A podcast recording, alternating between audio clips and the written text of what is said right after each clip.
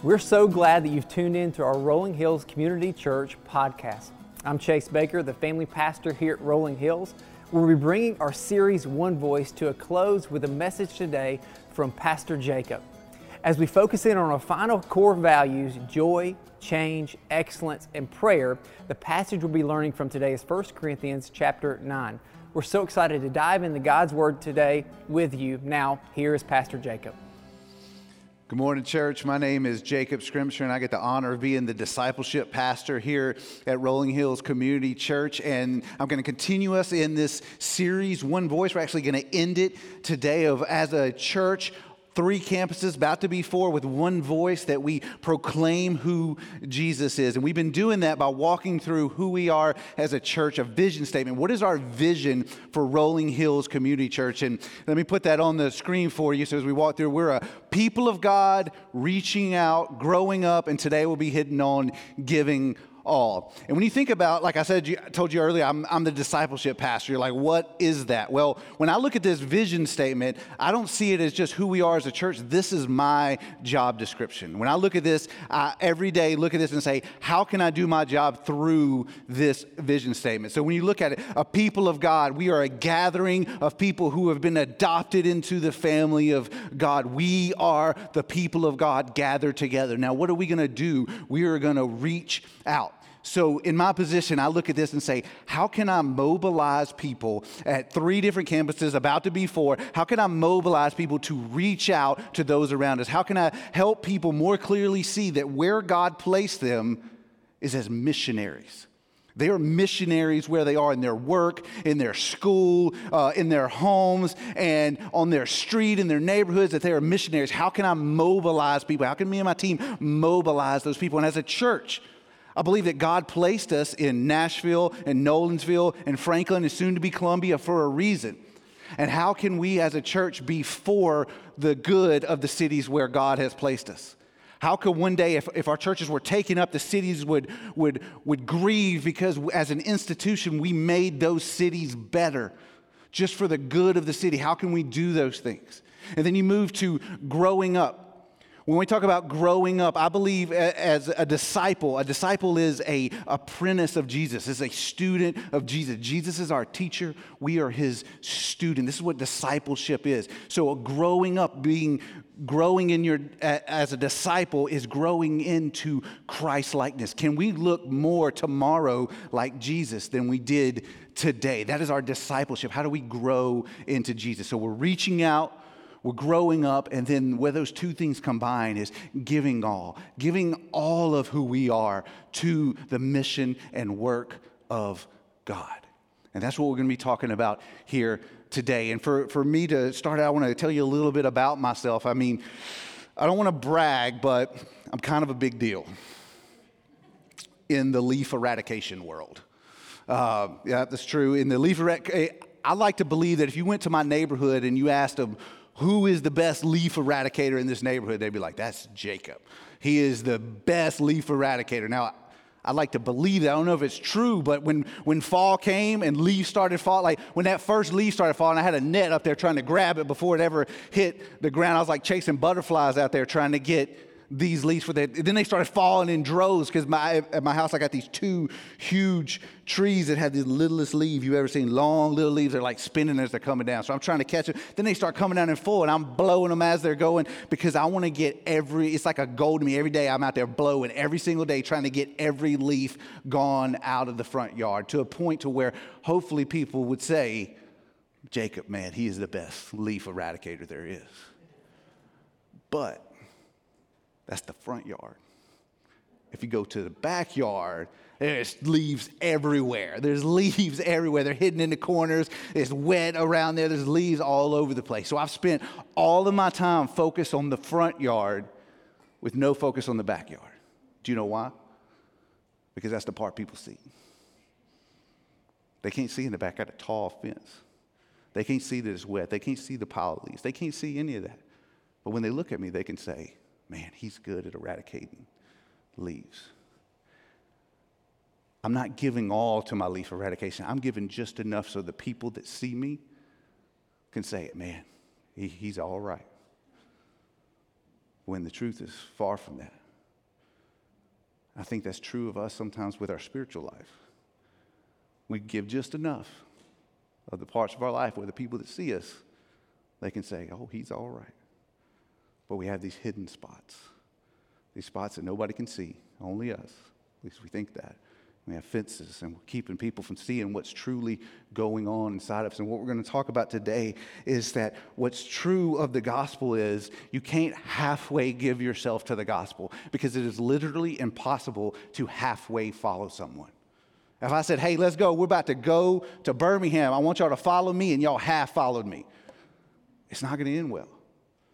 And that's what's true of the gospel. You cannot half follow someone, and in the same way, you cannot half love someone. You got to be all in. And today we're going to be in 1 Corinthians chapter 9 verses 19 through 23 and we're going to see Paul and look at his life and how he was giving all of himself. So this is um, we're going to be in 1 Corinthians chapter 9 starting in verse 19. This is what the word of the Lord says. This is Paul talking. He says, "Though I am free, I belong to no one." I have made myself, I have, I have made myself a slave to everyone or a servant to everyone. Why? To win as many people as possible. To the Jews, I became like a Jew to win the Jews. To those under the law, I became like one under the law, though I myself am not under the law. So as, why? To win those under the law. To those not having the law, I became like one not having the law though I am not free from God's law, but I'm under Christ's law. So as, why? To win those who are not having the law. To the weak I became weak. Why? To win the weak. I become all things to all people, so that by all means possible I might save some. I do all of this for the sake of the gospel, that I may share in its blessings. Let's pray. Father, as we dive into your word, Lord, you know our hearts. I pray that you would make your word crystal clear to us, Lord, that by your Spirit we would see who you would have us be in the world, Lord, that you would fundamentally change our heart with your gospel here this morning, Lord. We ask all of this in the holy name of Jesus. Amen. When you look at this passage, you see Paul, you know, explaining to us how he is he has freedom. And there's so much here in this passage, but I just want to hone in on one thing for us that we're going to unpack the rest of the time. That Paul is saying, as a Roman citizen, I am free. I am a slave to no one. I have this freedom. And with this freedom, I'm making myself a servant to everyone.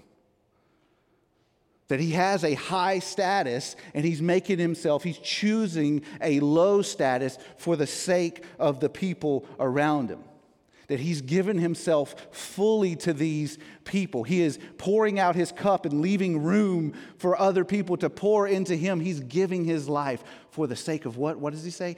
To win as many people as possible. For the sake of the gospel, he is giving his life. And we talked about a second ago that a disciple is an apprentice of Jesus. It is a Jesus is the teacher, he is the master teacher, and we are his student. Well, Paul, as a disciple of Jesus, is living his life to be like the master. He is, in fact, modeling the practices in his life to look like Jesus. This is the way Jesus lived his life, giving all of himself for the sake of others. In fact, in Philippians, it says that Jesus gave himself in all humility, gave up the throne of heaven for death, even death on a cross. That he gave up a high status for a low status. For why? For the sake to save some. And this is Paul saying, I am trying to live out my life in the same way that Jesus did. And I love this picture. And when I, when I study a passage like this, I was like, okay, this is how Jesus lived his life. This is Paul, a disciple, following in the same way. I love to find examples of people who also lived that same way. Because what we have is through generations of church history, we see disciples following. We can learn from church history to say, here are people that lived it out on a regular basis. And, and one person I always think of when I think about giving all of our life for the sake to w- win others, to live our life in such a way as to win others. I think about the missionary Jim Elliot. And this is a famous quote. You may have seen it before. It's in your notes. It says, He is no fool who gives what he cannot keep to gain which he cannot lose. He is no fool that gives what he cannot keep to gain what he cannot lose. What Jim is talking about, that I'm giving, you give your life for the sake of the gospel to gain eternal life, that you give your life because of eternal life. As we saw Paul reflecting the life of Jesus, that he gave himself for others, Jim Elliot gave his life for the sake of others. Because when we look at a quote like this, like if you asked me for a quote about being a doctor, I could give you a quote, you'd be like, yeah, that's a good quote, but I don't trust any of it because you're not a doctor. You, you don't know anything about doctorate. You, you've never lived your life as a doctor. But when we see a quote from someone like Paul, we know Paul lived his life as a disciple. We know that Jim Elliot lived his life as a disciple because Jim Elliot was a missionary to a people group that have not heard the gospel in Ecuador. And he felt called to do that. And in fact, he gave, he went to Ecuador. His life was called to give them the gospel. And in fact, the people he was trying to reach took his life from him. The people that Jim Elliot went to Ecuador to try to reach were the same people that he gave his life to for the gospel. It sounds very familiar of the life of Christ who came to give the good news to the people, the same people that he gave his life to. So you see this modeled in Jesus. You see it modeled in Paul. You see it modeled in people like Jim Elliot. But here's the thing I don't want us to miss really quick God called Jim Elliot to reach these people in Ecuador, but he didn't reach those people. But I want you to hear something today that obedience to God is not lost on the results. Obedience to God is not lost on the results. It's not lost on what happens when you do the thing that God called you to do. If God calls you to do A, you do it and you don't see immediate fruit from it, your obedience is not lost on the results. In Isaiah 6, God says, Who can I send? And Isaiah says, Send me. And then Paul, God proceeds to tell him, No one's going to hear anything you have to say. But God was pleased with Isaiah's obedience. Jim Elliot, he did not see the thing done that he wished to be done. But in fact, as we look back over the history of the missionary movement, there's probably not a person in church history that compelled more people to go be missionaries and save the lost than the life of Jim Elliot. Because God wants all of us. And when He calls us, He wants obedience and He wants us to give everything that we have to that end of building the kingdom. And when I say He wants all of us, I don't mean just our obedience. I mean, He wants all of us because He wants us, because He loves us and wants to use us in the same way because giving all means giving all of ourselves. And let me read to you from Colossians really quickly. You don't have to turn there. I'm going to read it to you. Colossians chapter 1. This is starting in verse uh, 17. He, talking about Jesus, is before all things, and in him all things hold together. He is the head of the body, the church. He is the beginning and the firstborn among the dead, so that in everything or in all things he might have supremacy. For all of us, like in your in your translation, it may say he came to have first place in all things, or supremacy in all things, or primacy in all things. What this is telling us is it doesn't say that Jesus came, lived, and died to have first place in some things or a few things. Says Jesus came to have first place in all things. And this is true for me, and it's true for everybody in this room. There's a war of primacy or a war of first, whatever you want to call it. I like war of primacy. It sounds like an old English battle, but a war of primacy, a war for first place in our heart. Because we have so many things in our life, and every single thing in your life is battling, is struggling to have first place in your life. Every single thing wants that spot. But Christ came to have that spot, to sit on the throne of your heart, and everything is vying to sit on the throne. And what we have to ask ourselves is can multiple things have first place? And logically, the answer is no, only one thing could have first place. You know, when you think about it, about the culture at large, everything is vying to have first place in our life. And, and if you asked, if you boiled a bunch of people in here and you asked them the question, hey, do you want to be countercultural?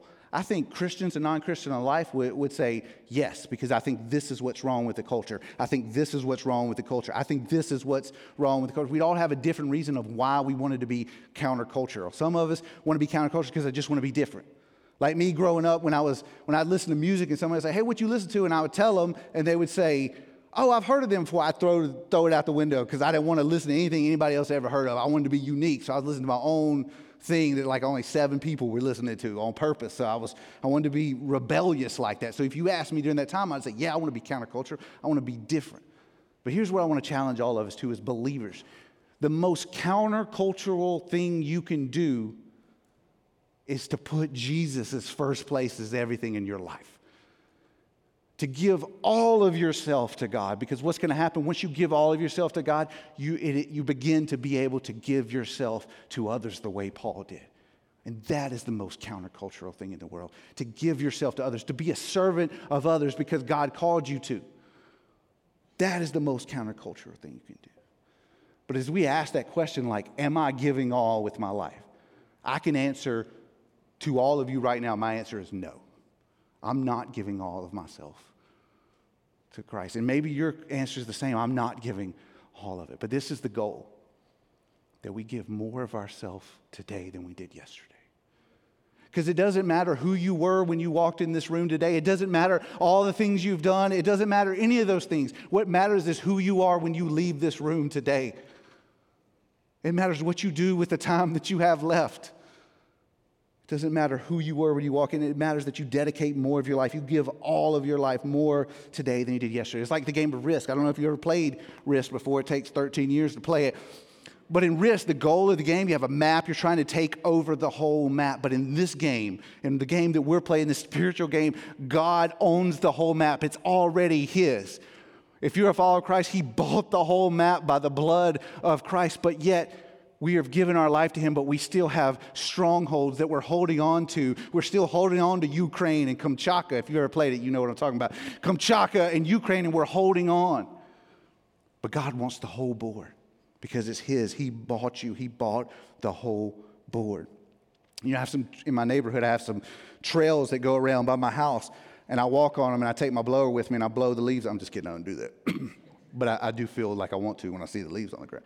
But I was walking through there this weekend and I was thinking, I was, as I was praying through this and walking through this, I'm walking through the trails and there's, you know, it's been raining and, and, and, you know, but the sun's been out some. So there's dry spots on the trail and I'm making my way around the dry spots, but there's also these dirty, muddy spots. And those dirty, muddy spots on this trail, the dry spots are dry because the sun's been shining on it and drying it. But there's also muddy, dirty spots where the sun hadn't shined yet because there's trees blocking it, there's leaves blocking the sun just hadn't got there yet. And for all of us, just like the leaves in my backyard, we have spots in our life where the, the sun just hadn't shined yet. And they're muddy, and they're messy, and they're dirty, and we don't want to step in it. We don't want anybody else to step in it. But God wants that spot. He wants the sun to shine in that spot in our life. He wants to speak into that spot. Because when we say giving all of our life, when I, when I want to get the leaves out of my yard, you know why I really want to get them out of my yard? Because I have a lot of trouble growing grass in my yard. And I don't want the leaves in there killing out the growth because I know it takes sun to grow. And I want those leaves gone out of the front yard. And we all have spots in our life where we need the sun to shine. But when we give all to God, it means giving all of our sin to Him. It means giving all of our doubt, giving all of our grief, giving all of our happiness, all of our joy, all of our sorrows, all of our valleys, all of our peaks. It means giving all to Him because He came to take all of that and make us sons and daughters. But when I study a passage like this, I always want to, I want to study the Greek. I want to study all the backgrounds. I want to hear what theologians had to say. I want to know everything. But at the end of the day, what I want to know is what do I do now? What does this practically look like in my life? Every time I leave the small group, the, the way I, we end the small group is, okay, what are you going to do with this tomorrow? Give me one thing. Give me the practical thing that we're going to do tomorrow that we're going to meet God in this. Because, and so for the rest of our time, we're going to practically walk through what this looks like. And I think the first step of that is we have to have some introspection on ourselves. And nobody knows you like you do. But if I was saying, hey, let's go to Birmingham, like I said earlier, we put it in my phone, plugged it in, the first thing it would ask you is, you want to use your current location? And you say yes, and what does it do? It drops a pin down. Because you don't, you can't get to where you know you want to go unless you know where you are. And we have to find out right now where we are because everybody in this room is in different places of our walk with Christ or not walking with Christ. We're all at different places, but we all have a next step to take. But we have to figure out where we are to get to where we're going. And where we're going is to be like Christ in the world, to be his ambassadors, to be more like him than we were yesterday. I don't know if you ever listen to like a true crime podcast or a show. I don't really, I don't really get into that, but I watched one recently about the it was about the bombing of the Olympics in the, in the 90s. And it was so interesting to me is they were like, okay, here the bombing happened, and they create a profile. This is a profile of what we think the bomber probably looks like. And they, they, they create the profile, and then once they see a suspect, they say, does this suspect match the profile? And they look at three areas. So interesting to me. Three areas they start to look at. They're like, what does this person do with their time? So they look at the suspect. Does he do the things with his time that would point to him being the person we're looking for? What does he do with his time? What does she do with her time? They're looking for that. Then the next thing they look at is what type of skills does this person have?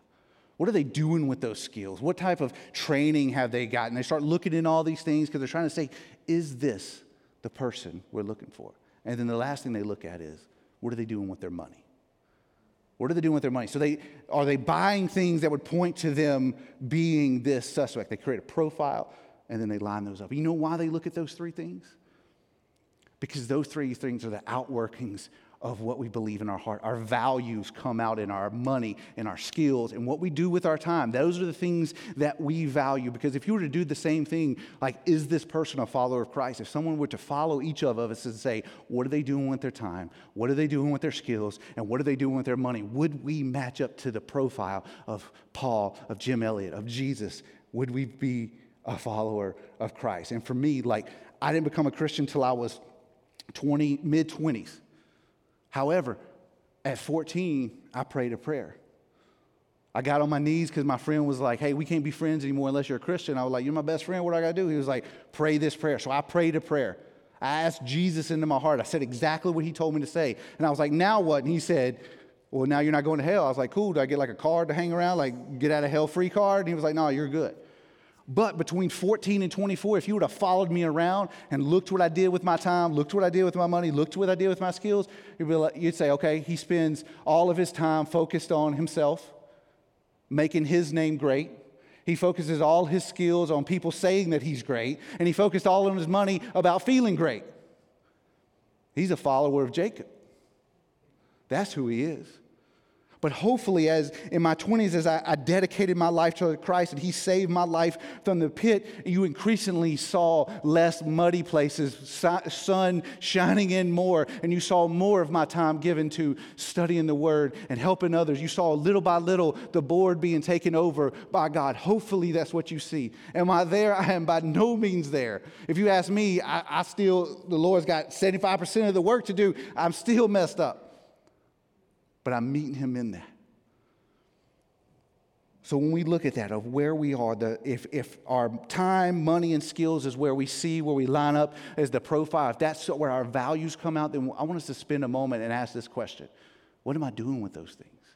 And the first step is this this is in your notes of knowing this that there is not one hour, skill, or dollar that you have that wasn't gifted to you by the hand of a loving Father that every hour you have, every dollar you have, every skill you have was gifted to you by your loving Father. And the question we have to ask is, what am I doing with these resources? And what am I going to do with these resources? So we're going to walk through these uh, one by one. These are three God gifted resources. And the first one of these is time. So, time. Think about this, think about your bank account for a second. What if I told you for the rest of your life, your bank account, you're not going to have any idea how much money's in it. You're not going to know any, maybe some of you don't know how much money's in it, but that's, that'd be nice. But you don't know how much money's in it, and you may have enough for today, and you may not. You may have enough for 60 years from now, but you may not. Would that change the way you spent your resources? Would that change the way the money would become more valuable to you, be more scarce because you don't know how much of it you have? Well, that is 100% true of your time. You have no idea how much time you have. You could have today, maybe. You could have 60 more years. You don't know. And thinking about it like that, it helps you know this that your time is one of the most valuable things that you have. It's one of the most valuable things that have because of the scarcity of it. The house and market in Middle Tennessee is blowing up. You know why? Because there is hundreds of people moving to Middle Tennessee, and the inventory of houses is very, very low, which creates the prices to go up. Your time is even more scarce than any of that. And I feel that even more clearly this week because I turned 40 this week. So, wrestling with, hey, what I done with the 40 years of my life and what am I going to do with the next 40? Because time is the most valuable things. Because when you think about it, our calendar is really an MRI of our heart. Our calendar reflects what we value. What we do with our time is what we value. So I'm going to give you three ways to invest your time, three positive investments. Number one is invest in your discipleship. The same way there's hundreds of people moving to Middle Tennessee trying to get a few amount of houses and apartments, our lives are filled with so many things trying to get our time. So everything in your life is vying for that time. And if it's one of the most valuable things, we have to stop and say, what am I going to do with that time? Because most of those things are just busyness or just wasteful things that you're just burning away your time the way you would be burning money. You're just burning away your time. Most of them are focused on your comfort, not your growth. They're focused on your comfort. And I think I have to look at this and it's like, man, if, I, if my intake of Netflix and the news outweighs my intake of God's word, then I'm going to have a very malnourished soul. And a malnourished soul leads to all sorts of maladies, all sorts of wet spots, all sorts of places where the sun needs to shine. So, this is what I challenge you to invest in your discipleship because the best thing you can give to the people around you, best thing you can give to your family, best thing you can give to your workplace is a person that who is investing time in their discipleship. And the, the easiest thing I can give you, like the first thing, like one of my goals in life when I die, did I move more people into desiring to read the God, God's word daily? That is one of my goals in life. That if today someone started to pick up the word and read it daily, then it is done, that my work is done, because that is something I'm so passionate about because I truly believe this. That the greatest investment you can make in your discipleship is giving the first of your day to God. Not because you have to read the Bible, but because you get to. We get to meet God in His Word. It is a privilege for us to meet Him in His Word that we give. That's why we do the daily step here. It's not just to do something, it is our daily step of looking more like Christ because we meet Him and we see who He is and we see who we are and we begin to see what He would have us be. That's why we meet Him in there. We, uh, that we see who He is every day when we read it, so we meet Him in the reading of God's Word. And we have the daily step in the back, and we, we broke it down to one chapter a day. Because I'm convinced that it's not about reading the whole Bible in the year, it's about reading the Bible the whole year. Because there won't be a day when you don't need its wisdom. There won't be a day that you live that you don't need its guidance. So, spending our first days on God. And you know, sometimes January, man, I wasn't very good in January. That's why we broke it down. February's out. Start in February. You read half of the days in February, that's more than you read the week before. Try to be in God's word more than you were and build it into habit. Like before I grab my phone, before I do anything, I'm not going to run to my phone, I'm going to run to the Father with the first parts of our day. So we invest in our discipleship. Number two, we invest in the discipleship of others.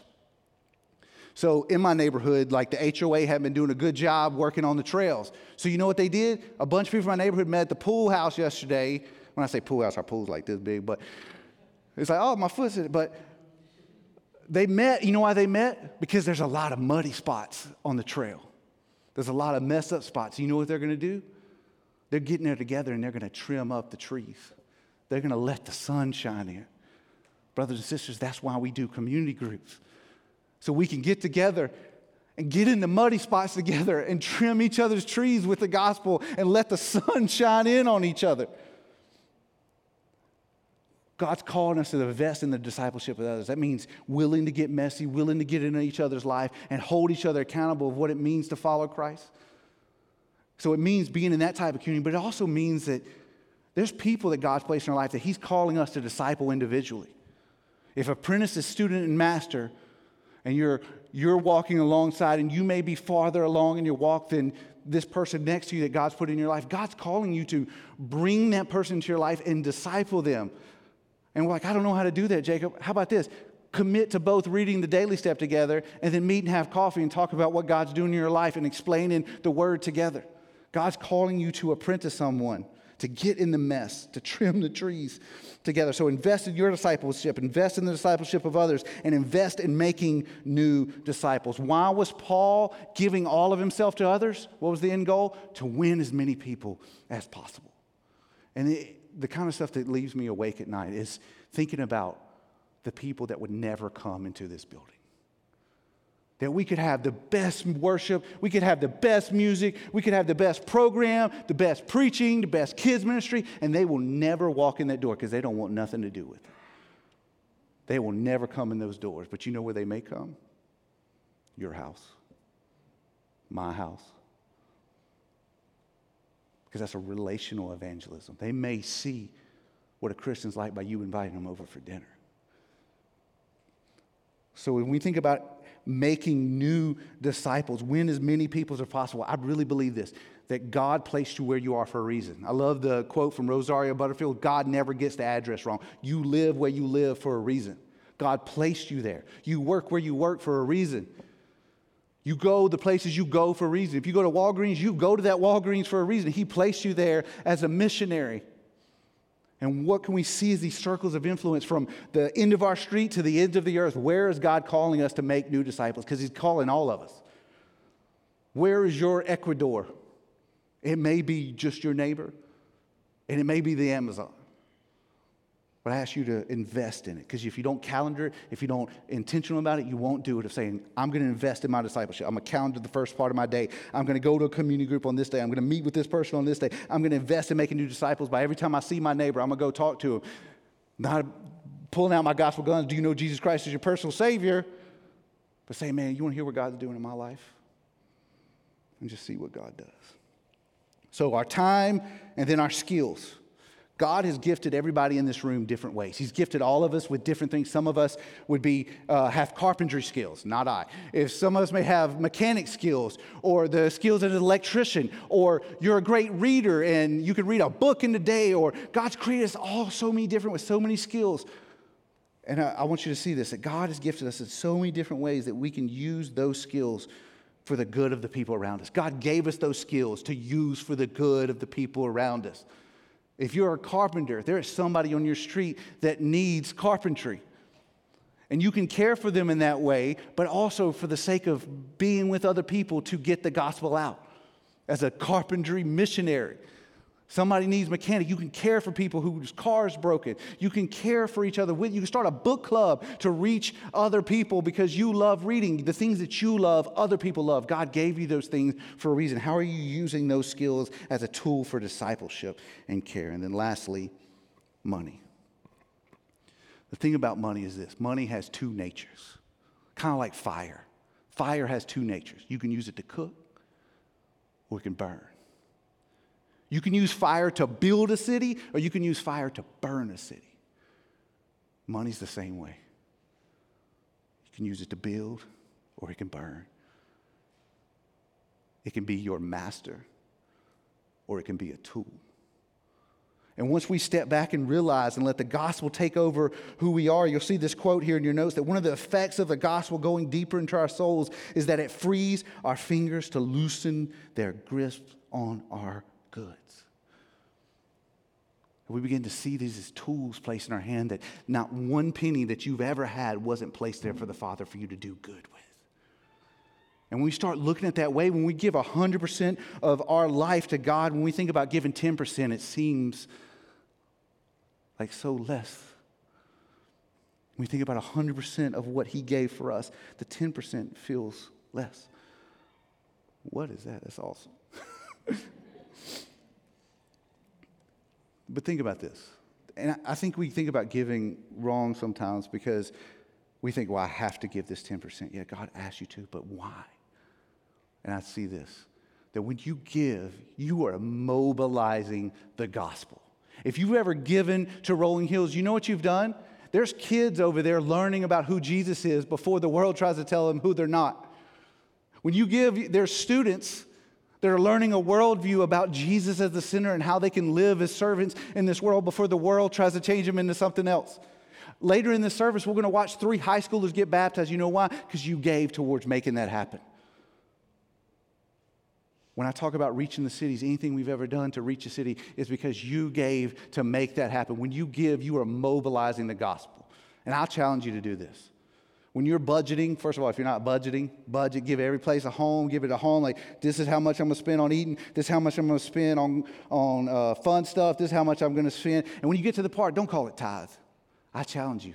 Change the way you think about it. Call it mobilizing the gospel. How much money is God calling me to set aside to mobilize the gospel? That may be given to Rolling Hills. That may be given to JMI to get the gospel to the Amazon and Moldova. May be given to 413 Strong, Shower, wherever God's calling you. But you sit down and say, Lord, where are you calling me to mobilize the gospel?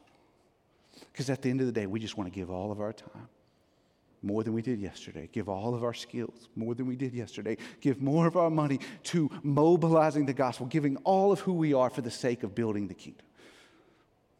And as we close, I'm going to give you one more quote here. It's from Jim Elliot, and he said this Wherever you are, be all there.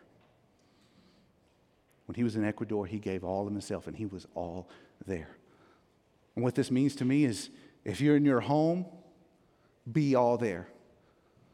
Because if you have kids, you know who the chief disciple maker of those kids are? It's you. You can't count on anyone else to disciple your kids. You are their chief disciple maker. They are watching you, they are your apprentice. Be all there. Don't still be at work, don't still be on your phone. Be all there. Make disciples. If you're at work, be all there for the sake of winning some, the way Paul did. When your kids are playing sports, be all there for the sake of winning some. Be all there. When you meet God and reading His Word in the day, don't take your phone with you. Be all there and be with the Father as He draws near to you, as you draw near to Him. And give all of yourself for the sake of winning some and for the sake of the gospel. Let's pray.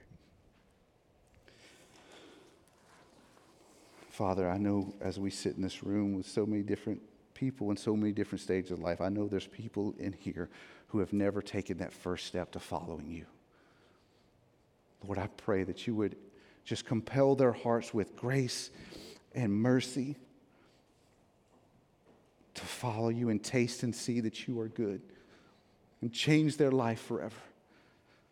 Lord, don't let them leave this room today without making a decision. And for the followers of Christ already in the room, Lord, we all have a next step. Lord, make it crystal clear what our next step of giving all of our life is, Lord. Let us all look more like you today than we did yesterday.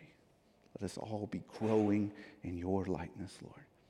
And let us all leave here knowing it doesn't matter what we did yesterday. It doesn't matter what we've done in the past. It matters what we do when we leave this room, Lord. What are we going to do with the minimal amount of time we have left? How are we going to build the kingdom with those times, Lord? I pray all of this in the holy name of Jesus. Amen. We're going to move into a time of communion now. If you didn't get the elements when you came in, you can grab those at the back or the front. As we move into this time and we think about giving all of our life, we, the only reason we think about that is because Jesus gave all of his life for us. And when Jesus was sitting around the table with his disciples, he said, I want you to do this in remembrance of me. I want you to come to the Lord's table. For what reason? For the remembrance of me. And that remembrance has three different aspects to it. We remember one of the words used more than any other in the Bible is one of the most used words is the word remember. So we won't forget the Lord's goodness. So we remember, first of all, what he did. We remember what he said he did in Scripture. We, we have faith in that, and we remember what he did in our life when he redeemed it from the pit. And then we remember what he's doing now. That he's currently working in the world and he's currently transforming our hearts into his likeness. We remember what he did, we remember what he's doing, and then finally we remember what he promised he's gonna do. That one day he would return and he would redeem all things and he would wipe every tear and all pain would be gone and that we would be together with him. The next verse in Corinthians, where we were studying, says this run in such a way as to win the prize. The prize is Jesus himself and being with him that day. So we remember what Jesus did, what he's doing, and what he's going to do. Let's pray over the table now. Father, we come to you in remembrance, Lord with a thankful heart that you've allowed us to your table, Lord. That we come crippled to your table, Lord. And that you bring us, Lord. You brought us into your family. The only people allowed at the f- table is your family, and you have adopted us out of your grace to your family. You have made us sons and daughters. Lord, and as we come to your table, Lord, overwhelm our hearts with what we've been given. Lord, and also send us like an arrow of what you would have us do. We ask this in the name of Jesus. Amen. On that night that he was at the table with his disciples, he broke the bread and he said, This is my body, broken for you and you and you. And on that same night, he took the cup and said, This is my blood poured out for you. Father, we collectively say, Thank you. Amen.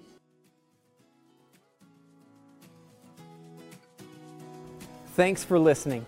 If you want to learn more about what's going on in the life of Rolling Hills, download our Rolling Hills app or visit our website at rollinghills.church. From there, you can follow us on Instagram and Facebook and stay up to date what's happening and ways you can connect. Thanks for tuning in.